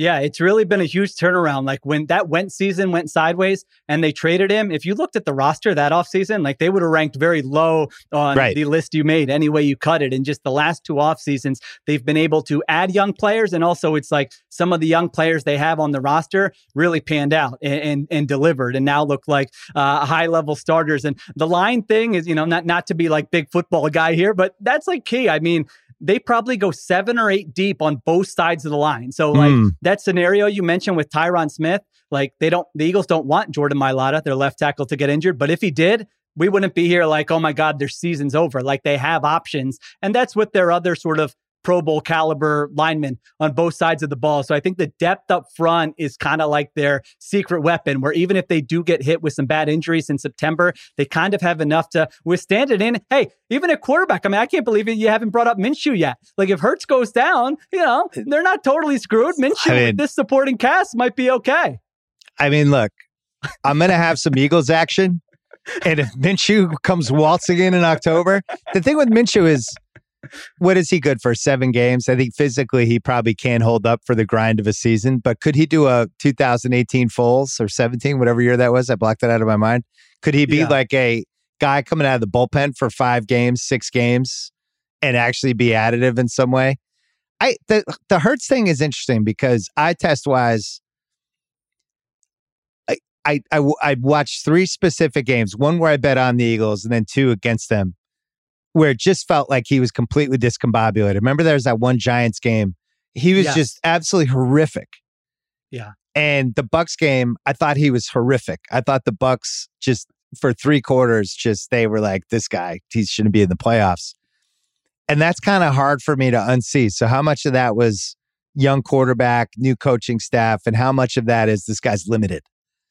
Yeah, I mean, I think he's a great runner. Like, if you look at a lot of the rushing efficiency stats, it's not like quite Lamar at his peak, but it's really impressive. And he doesn't always have the highlight level plays, but uh, he's a fantastic runner. The intangibles, like hard worker, good teammate, all those mm. things are really high. But then you're right. It's like, as a passer, is he limited? And I think it's like, comes down to two things. One is he's not the most talented pass, like it doesn't have the strongest arm in the world. It's adequate, but if you combine sort of the the arm strength with not always being getting the ball out on time, so if you're a little late and you don't have the strongest arm, now all of a sudden it leads to turnovers and mistakes. And I think you saw that in the Bucks game and Yeah. some of the other things that you mentioned. So it wasn't like one thing that defenses did. I think they did do things to confuse him about, hey, where's the pressure coming from? What four guys are we rushing? Are we rotating our coverages late? All those things played a hand in it. But you're right. There's a scenario where it's like, it was only in his second season. If you, if you learn from some of those uh, circumstances and come back and are better this year, then maybe you do again make those small strides as a passer. Not that he's going to be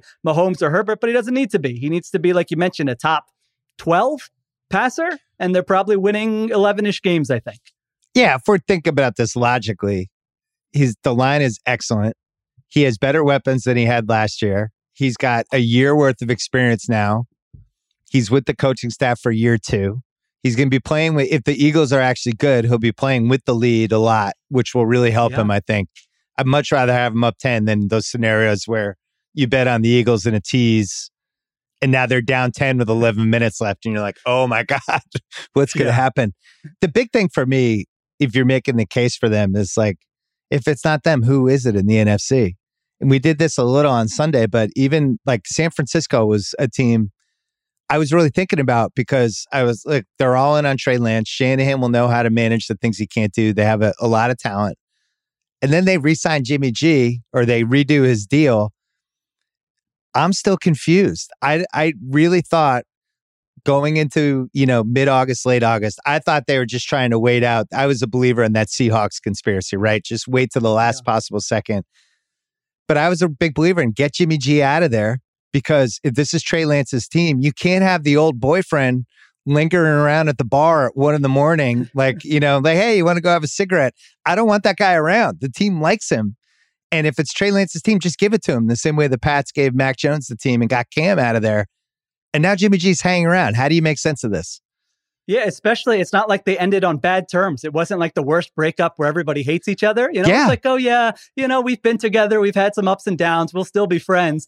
And now you bring that guy back, and it's like he's well liked by all his teammates. I mean, on one hand, I can sort of, if, if you zoom out, you can understand it. Hey, it's good to have a backup quarterback. You have a young guy. If he gets injured, you don't want your season to be torpedoed. But there's so many other factors at play. Like Garoppolo was well liked, and the offense worked well with Garoppolo. Like if you look at any of Kyle Shanahan's splits with and without Garoppolo over the last whatever it is, four years, I mean, it's night and day. And so I'm not telling you Garoppolo is a top 10 quarterback or anything, but the offense operated as a top 10 offense with Garoppolo. So And, there's a difference. and he was hurt. He was hurt. And he was with, hurt, with yeah. a throwing shoulder thing all Right. last year. Right. And they still, I thought, should have beaten the Rams. I still feel Yeah. like the Rams escaped in that game. And if you really, Yeah. that game was on or in the offseason, you know, obviously a tough loss for me. I had San Francisco to win the conference and I'm reliving it. And I was like, God, they really blew this game. Like, this is Yeah. like one or two more plays, this game's done. And they just let the Rams hang around. And Jimmy clearly wasn't 100%. You could see it in the Green Bay game, too.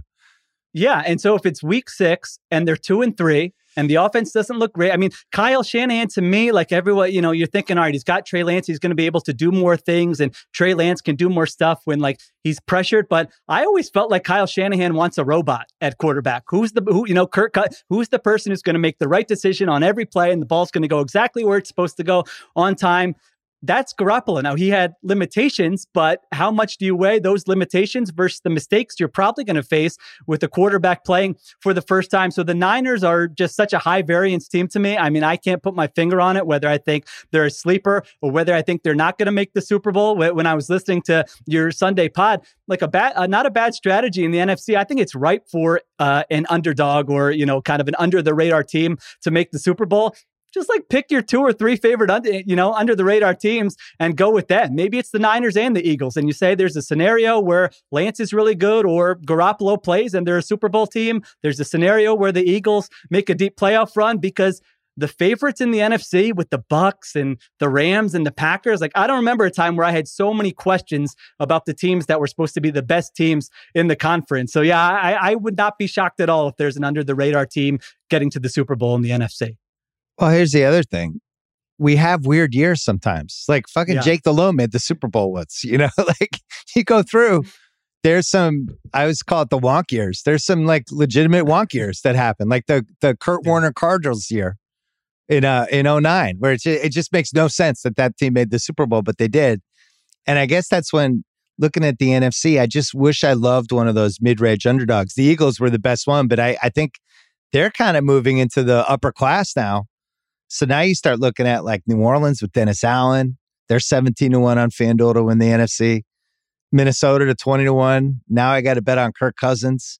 Arizona 14 to 1. I'm not going near the Oh. Cardinals. Yeah. Um, Cowboys 10 to 1. We just made the case why not to pick them. And then you go, you deep dive, and it's like Carolina 50 to 1. Like ba- comeback Baker year, and they have some, you know, they have a couple blue chippers in that team. Matt Rhule saving his job, easy schedule to start the year. Yeah. But I'm not picking Carolina.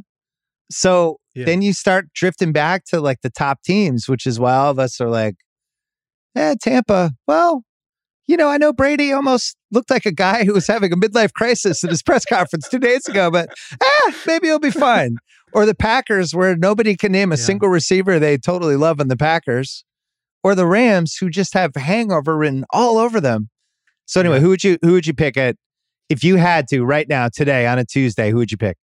I mean, I landed on what I just did the Brady Bucks thing like yesterday, writing a piece for the Ringer. Because I'm just looking at all the teams and I'm going, you know what? I still saw him in the preseason. He can still throw the ball. Like, you know what? Uh, I'm about to turn 40. Yeah, life life is weird sometimes. You can take a take a break. Maybe he had a reason for it. You're just like overlooking everything with that Bucks team, but you're weird. I do, you know, I feel like that that zag that you were talking about earlier with the Cowboys. I don't know if we play it out. Is it just that hey, Dak, like he, he- he's hearing everyone comparing him to Kirk Cousins. He's Yeah. hearing all this Eagles love, and he's just going to be like, you know what? When I'm healthy and on the field, this offense has usually been pretty good. And so screw all that. This is my season. No one's expecting anything out of us this year. They think our coach is gone. I'm going to come out and give an MVP season. So maybe that's the zag. I think that probably made Eagles fans listening to this uh, feel That a little bit better. You- you- yeah. So yeah, I had to. I had to do that. But you got some don't know, Eagles street cred finally.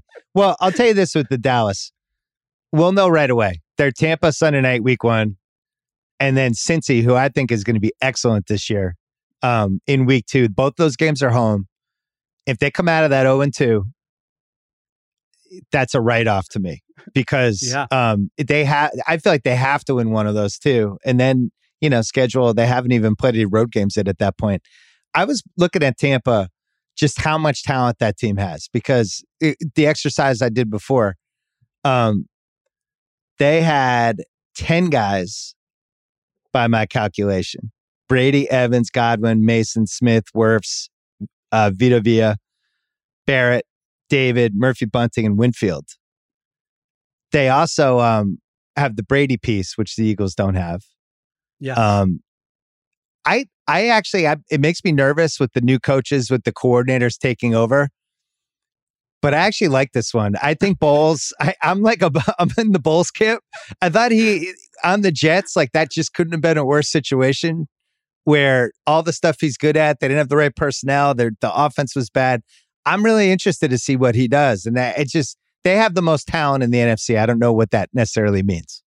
Yeah, I'm in the same boat as you. Usually I'm like, oh, is that what you really want to do? Promote the coordinator? But then we can picture like those times with Arians on the sideline where he just like threw a flag for no reason to prove a point and someone like the game management. And you're like, all right, well, you know, yeah, maybe that, that part could be an upgrade. And I just feel like their floor is high because that defense is going to be a top 10 defense, I think, unless they just get crushed by injuries. And so it's not like Brady is going to have to come out and play as well as he did last year. And even the offensive line injuries, like they always show those sort of heat maps, like where Brady throws the ball from. And it's the exact same spot in the pocket on like 95% of his passes, and the ball's out in two and a half seconds. So it does concern me. Like I could see it showing up in certain matchups when they play a good team or they play the Saints defense, where you're like, wow, he doesn't look the same, but their schedule isn't daunting. Like I think it's a bottom 10 schedule in terms of difficulty. And so they're going to be able to pile up wins. That division stinks. And so they're going to be able to pile up wins in the division. So I just felt like, all right, their floor is pretty high.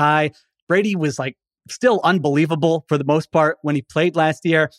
Maybe they'll be able to figure it out over the course of the season. So I settled on him. I didn't feel good about it. I I'll tell you what, what the truth is. If the Eagles, if there were a team with the profile of the Eagles that were not the Eagles, I may have picked them to make the Super Bowl, but I can't I, I can't live with myself. If I pick the Eagles to make the Super Bowl and then they suck, everybody I know will blame me, say it's the Kapadia curse. Why did you do that? You went to the ringer, picked the Eagles, and now our life sucks. So I'm not going to do that. So maybe that was part of it as well. Well, I did this once with the Celtics the year Hayward came back, and I said they were going to win 67 games, and it just got thrown in my face. And I'm usually I try to be pretty objective with my teams, but that year I was just like, wow, we're look at all the talent we have. We're going to be amazing, and it was the complete opposite. That Yeah. I mean, that happened with the Dream Team too. It was the same kind of thing. Like, oh my god, Yeah. we're so loaded. Here's the thing with Tampa: the first four weeks where you think Brady's just missed 10 days. Godwin, I when does Godwin officially when when can we count on him to play all the offensive snaps? That's going to be what mid season Yeah, I would say. and this yeah, like last third of the season. So they go at Dallas that Sunday night, at New Orleans the next week, which has been a little house of horrors for them over the years, Yeah. especially for Brady. That's kind of become in Tampa. That's like his Miami. Home Green Bay week three, home KC week four. You could argue those are four of their five hardest games of the year, and they're all in the first month. Probably at the time when they didn't want them the most. They- You would have wanted easier games with how weird it's been. But to your Bruce Arians point, I saw him on first take today. I watched I watched uh, when he came on. He was terrible. he was I honestly I don't mean to be mean, but he was just a terrible guest. He was like barely alive. And you're like, wow, this guy was the head coach of an NFL team nine months ago. So I don't I I don't feel like we're New Orleans. People are just acting like the Sean Payton to Dennis Allen thing was Yes. going to be fine. That I don't agree with that at all. But the the losing Bruce Arians, I think they're going to be okay. Is my takeaway. Yeah. Yeah, I, I think they're going to be okay, and maybe there's value. I guess if you like the Bucks based on the schedule you just read out, maybe just wait till the first four weeks play out. Maybe they're two and two, something happens, and you know you'll probably get better value than you do right now. I didn't realize that first month was so tough, but then it obviously gets a lot easier if you just look at it the rest of the way. that's the most fun week one game. There's two actually, because I think Miami and the Pats, although deep down in my heart, I know where that game's going to go. But there's two kind of fork in the road games in week one, which doesn't usually happen. But like, if Tampa beats the shit out of Dallas, everyone's going to come out of that game and go, Tampa's winning the NFC. What were we doing? Yeah. What were we thinking? Why did Brady Yeah. red herring? He red herringed us. Why did we fall for that? If Dallas beats Tampa, and then who do you play in week one? You put or Philly plays Lions, Eagles play the Lions. And you get that crazy Dan Campbell hard knocks. Oh my God, Jared Goff just beat the Eagles. The Eagles are on one. I thought they were going to the Super Bowl. And that just flips. And Dallas is 1 0, and the Eagles are on 1, coming Yeah. off this Lions loss that lost everybody a shitload of money. And then it just feels like at that point, the NFC will be a snow globe that will just be shaking over and over Yeah. again.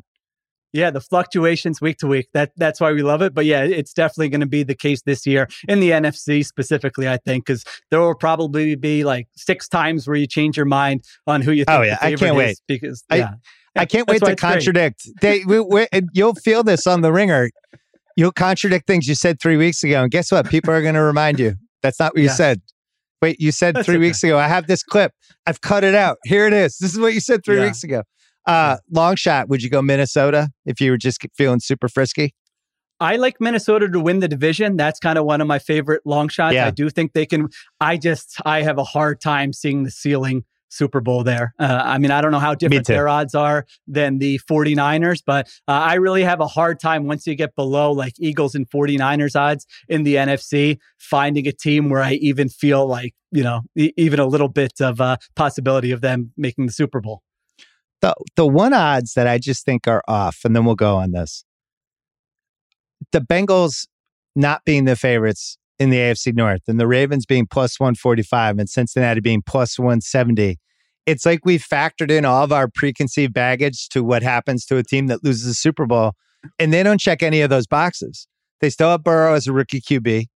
They st- they brought back pretty much everybody. They have Chase you know, who I think is one of the most important offensive players we have now, still with the arrow pointing up. I, they have Mixon, who I think is is one of the top five running backs, and they have a, a I think a good offensive line. I don't know if you would have said that a year ago. I don't think it's great, but at least it's a little better than average now. Some playmakers on defense, and I think Burrow's got it. I really do. And if if it's like if my life depended on it, am I taking Baltimore and Lamar in this weird contract situation? I don't know what's go- with no receivers. I don't know what's going on there. Yeah. Or the Cincy team that came pretty close to winning the Super Bowl, probably a year ahead of schedule. I don't know why I would take Baltimore. Yeah, I usually love the nerds when it comes to football analysis. I'm on the other side of them on this. I I'm with you. You know, there are reasons why you could bet against the Bengals. You know, their schedule was a lot easier last year. The you know, DVOA, the advanced metrics were not saying that they were a great team even though they got to the Super Bowl, but I'm with you. I feel like they've addressed the things, and this is really, you know, supposed to be their year. I mean, I think their offensive line is going to be competent. If you remember the first like 13 weeks of last season, Oh, they God. were just run running the football first and second down over and over again to the point where I'm yelling at my TV when I pick the Bengals to to cover those weeks, going, "What are you doing now?" Burrow was coming off a knee injury. Their offensive line sucked. But I think they're just going to be so much. If they just pass the ball more, like if they rank in the top seven or eight in terms of like, you know, pass run ratio, which they should with Burrow, I think their offense is going to be so much better. And so, yeah, to me, it comes down to like, all right, third and seven in the fourth quarter. Who, who do you trust? Like, who do you trust more than Joe Burrow, Ja'Marr Chase, Tee Higgins, Tyler Boyd in that situation? So, passing offense really usually just dictates every which teams are good. Well, the ones who have good passing offenses, and I'm all in on Burrow like you. I, I think Me too. I think both. I think both those teams make the playoffs. I think I might have them both at 11 wins with the Bengals winning the division, or maybe I have Hmm. the Ravens at 10. Uh, but yeah, I've got the Bengals not taking that big step back that a lot of people think. Unique opportunity too for them with Burrow in year three, which I think has gotten lost Yeah. a little bit. They remind me a lot of the the Pats made the Super Bowl in '96 when they probably shouldn't have. Jacksonville lost. Jacksonville beat Denver. Denver was was going to house the Pats. Jacksonville upset them. All of a sudden, the Pats were in the Super Bowl a year early, and the year after was the more talented team, and then they didn't make it. But I I just don't think the Bengals were meant to be in the Super Bowl last year, and it just kind of happened. Yeah. But you could make a better guy. I like them and KC are the two. Anyway, uh, so we can hear you Ringer NFL. You're going to be on Monday and Thursdays this year, and then there's going to be some Philly stuff, and then you're going to pop on here every once in a while too. We're keeping you busy, and you can read it on the ringer.com too. That's You're right. doing- Looking forward to it. Yeah, you're doing a whole bunch of NFL pieces for us. It's great to have you aboard. Good to see you. Good to be here. Thank you. All right, that's it for the podcast. Thanks to the Dannies and to Craig from the Ringer Fantasy Football Show. Thanks to Sheil. Thanks to Kyle Crichton for producing it uh, as always, even though he's mad at me because we uh, we slandered the Pats. Thanks to Steve Ceruti and Dylan Burke as well. Don't forget rewatchables, Tango on Cash. That's up. Me and the big picture talking uh, Sly Stallone with Sean Fennessey. And go to theringer.com. We put up this huge streaming TV guide basically to help you week after week try to figure out what to watch. It's really cool. Go check it out. I will see you on this feed on Thursday. Look forward to it.